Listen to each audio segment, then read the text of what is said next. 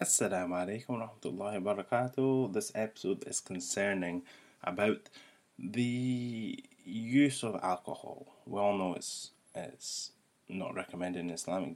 In fact, it's stronger than not recommended. It's actually against the practice of Islam. However, we may not have realized all the aspects of alcohol, not just not drinking the alcohol, but everything else concerned with it. The sourcing of alcohol, the selling, the carrying, anything to do with it, the transportation of alcohol, all of these things are a sin to do with alcohol, not just the consumption of alcohol. So you might have people selling it in their shops, they also are bearing that sin as well. So this episode we'll go into great details about that, also etiquettes in the marketplace when we're out either selling things in the marketplace or doing business with people, the etiquette's concerned with that as well. So there's a lot of points here, and inshallah you'll find benefit in at least a couple of them that you will put into practice in your day, and slowly you build upon them. So enjoy this episode. So, the big question is this: how do Muslims like us, who live busy lives in non-Muslim countries, remain strong in our faith and practice Islam while being surrounded by temptations and distractions? How do we reconnect with Allah and strive towards Jannah as one community of believers? That is the question, and this podcast will give you the answer. My name is Ahmed Rehan, and welcome to Jannah Talk.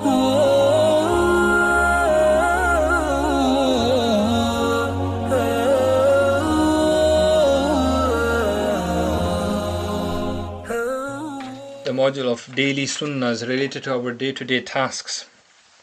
And buying and selling, this is, subhanallah, something which is happening at all times, whether it be going to the local shop, grocery shop, supermarket, whether it be our businesses, wherever it may be, whether it be online, whether it be at the store, in person. So it's mentioned here first and foremost. Bismillah ar-Rahman ar-Rahim. قال طاووس رحمه الله تعالى أن قوما كانوا في السوق وكان الإسلام حديثا لا فقه لهم لا يحسنون يذبحون قال فأخرج عمر بن الخطاب من السوق وأمر بإخراجهم. Taus Rahimullah Ta'ala says that there's some people who were just newly accepted Islam, and they were in the marketplaces. They weren't aware of the rulings of trade just as yet, and neither did they know how to sacrifice the animals properly.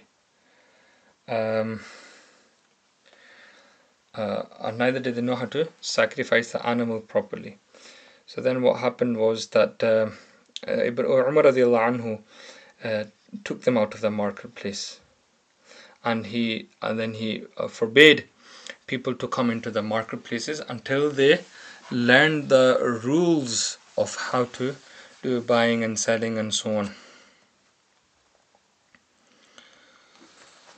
Allahu Akbar. So this is from here we learn the importance of learning the gaining the knowledge in respect to anything and everything we do in life. Very important.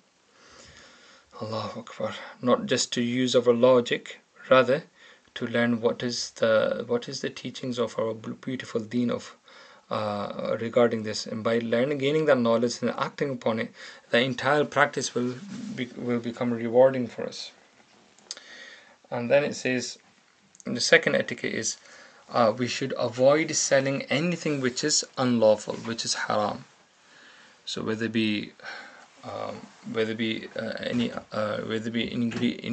ingredients are haram in a certain item, whether the item itself is whether it's alcohol, whether it's pig meat, whatever it may be, or whether it be meat of halal animals but those animals haven't been sacrificed Islamically, so that will also be come into the haram category, and many more examples.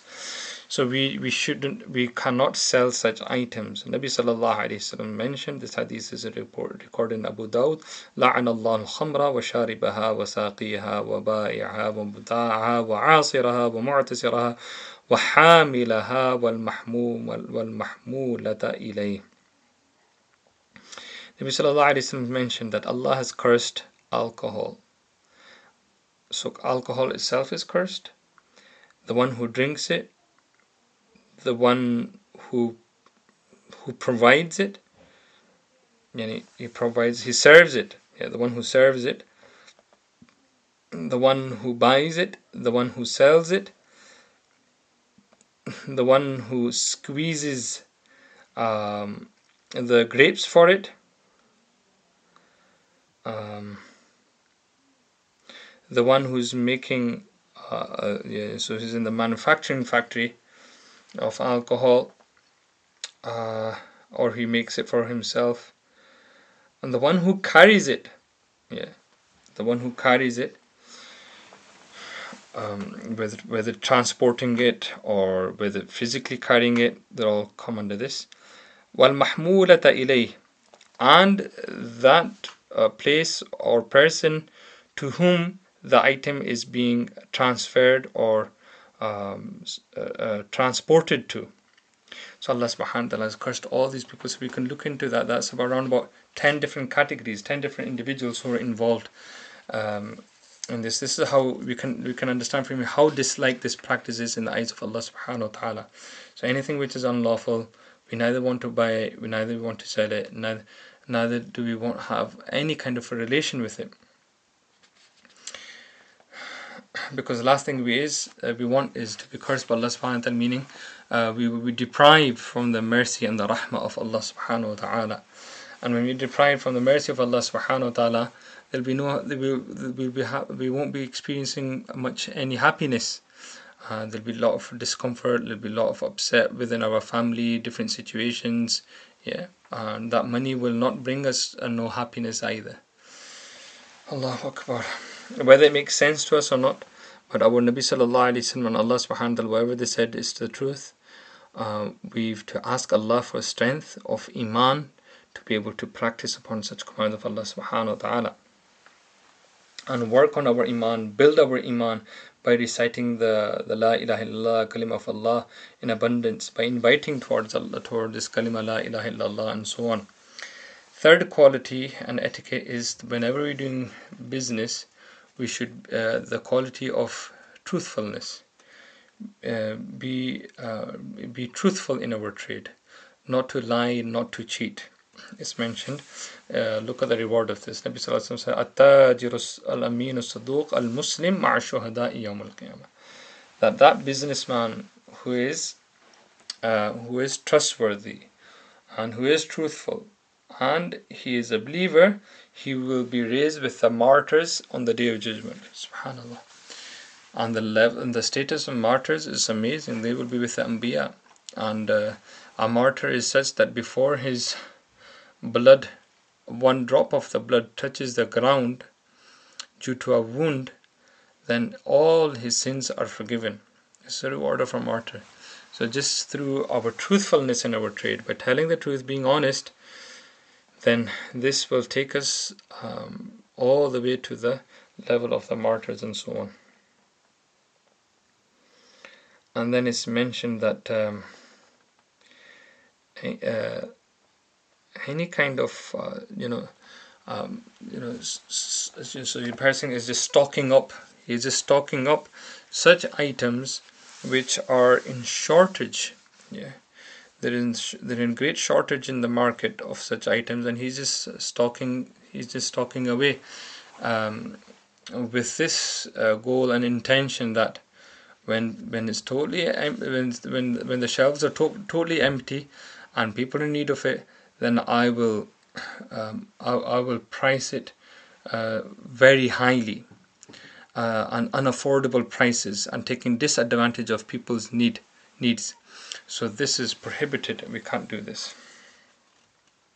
So Nabi ﷺ said, "La yahtakiru illa khati'un." Only a sinful person can do such an act. And then the fifth etiquette is, what time should a person go for his trade and business? Then Nabi ﷺ says, "Go early morning. Go early morning. Allahumma barik li ummati fi bukuriha." Because there's a dua of Nabi sallallahu alaihi wasallam, "Allah, grant blessings for my ummah, my nation, in early morning." So that's the kind of time when we should go out for our businesses.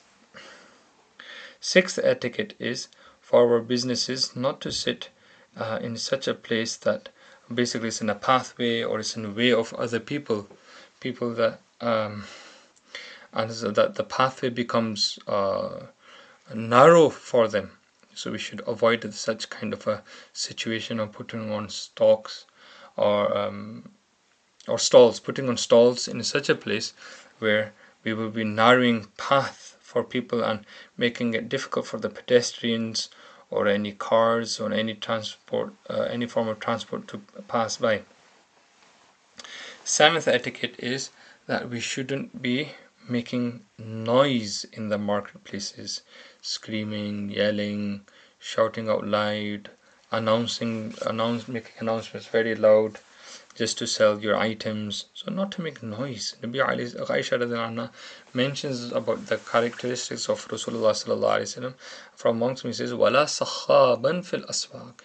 He wouldn't make noise in the marketplaces. Whereas may Allah forgive, go back home in the marketplaces. So anyone with their cart or with their stalls, there's just so much noise going on,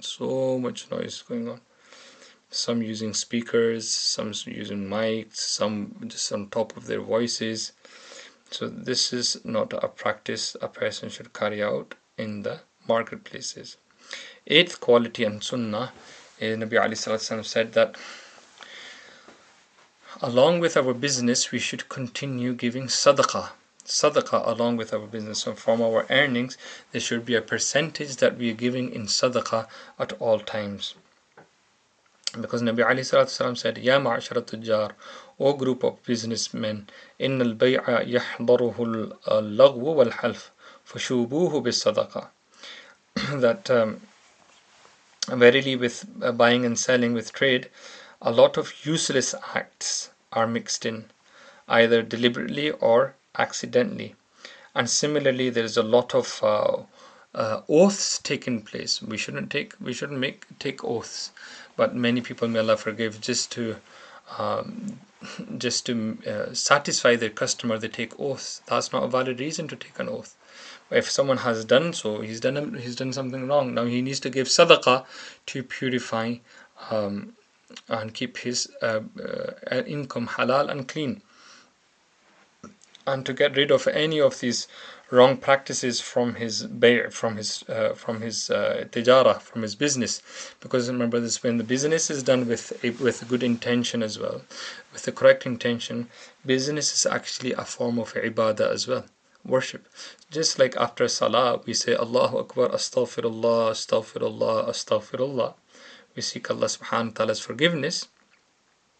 So that any wrong practices or any thoughts that came here and there, or we lacked the concentration, devotion, the istighfar will make up for that deficiency. Similarly, my brothers, in everything, we need to purify all of our aspects of our lives. Similarly, our trade is very important that we keep it clean by giving sadaqah. And ninth quality is, Nabi ﷺ said, "Rahimallahu rajulan samhan idha ba'a wa idha ishtara wa idha iqtada." Whoever buys and sells, or he, so you know,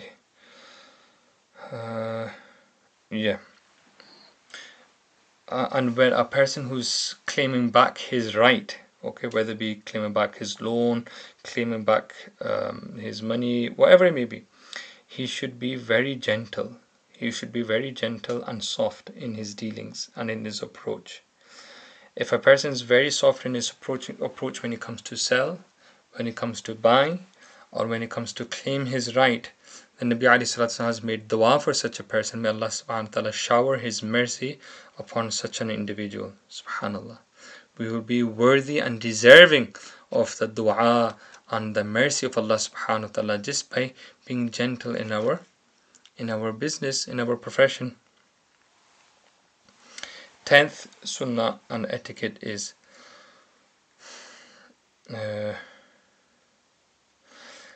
any honorable person or a neighbor So a person who comes to purchase something, he's an honorable customer, he's a neighbor.